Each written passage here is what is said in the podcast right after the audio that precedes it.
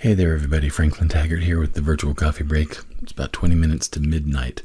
I've got 20 minutes to record and edit and upload this thing. So, here's my coffee. Grab your beverage. Let's chat. If you're still up, you know, those of you who are somewhere else where it's early, welcome. Uh, let's see. Today was Wednesday, and today was a day spent clearing off an old computer and moving everything over to my new computer. and my new computer is very quiet. You can hear that my throat is a little dusty, right? My new computer is really, really quiet. It's a solid state drive. Um, there's a fan on it, but it doesn't get too hot. And I'm really excited about it. It's the quietest computer I've ever had. Wow, cool.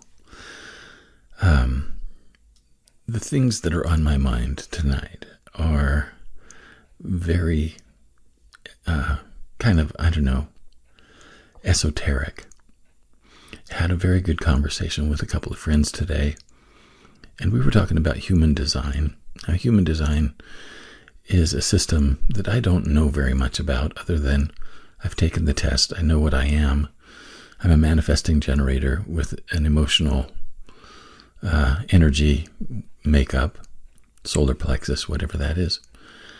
But we were talking about um, how most of the most of the business and marketing things that are coming out are for other personality types. And there aren't very many that are directed toward the type that I am and the type that the other two people that I was talking to are. And we were talking about the need to be able to create systems that work for us because the things that work for the other personality types tend to not work for us at all.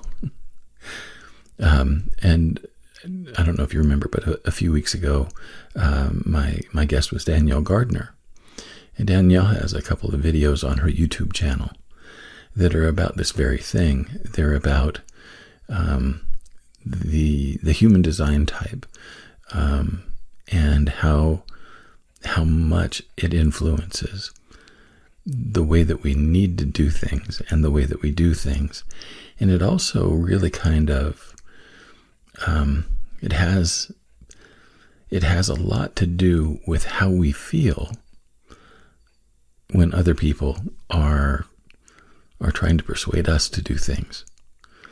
So, one of the things that we were talking about today is the importance of trusting your gut.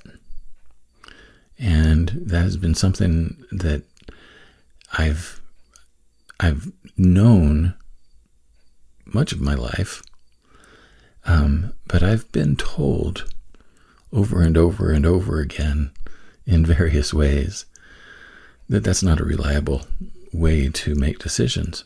Well, for me, it's actually the most reliable way to make decisions. And so, one of the things that that then tells me is that I have to trust my gut when it comes to my business. I have to trust my gut when it comes to my family relationships. I have to trust my gut when it comes to the families or the, the relationships that that make up my community, my work, my um, I don't know, just my network of people. All of those things are, you know, are, are affected by my ability to make the decisions that feel right to me. And so one of the things that's really interesting is like I've tried to do lists of pros and cons, and I end up throwing the lists away at the end of the day and just saying, well, my hunch is this, and I'm going to go with it. well, the thing I'm going to tell you is that if you are a person who who is intuitive, who does follow what your body tells you to do, if you are that person and you're having a difficult time finding the finding the the systems and the ma- methods that work for you, let's have a conversation. um, because I have a feeling that one of the things that may need to happen is that you're going to have to put your own uh, situation together and it's going to have to feel good to you.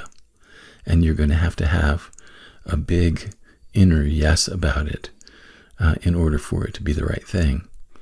And for right now, it's probably been that you've been getting a lot of the big no on the inside as you start to see these things that have been made for other people to do.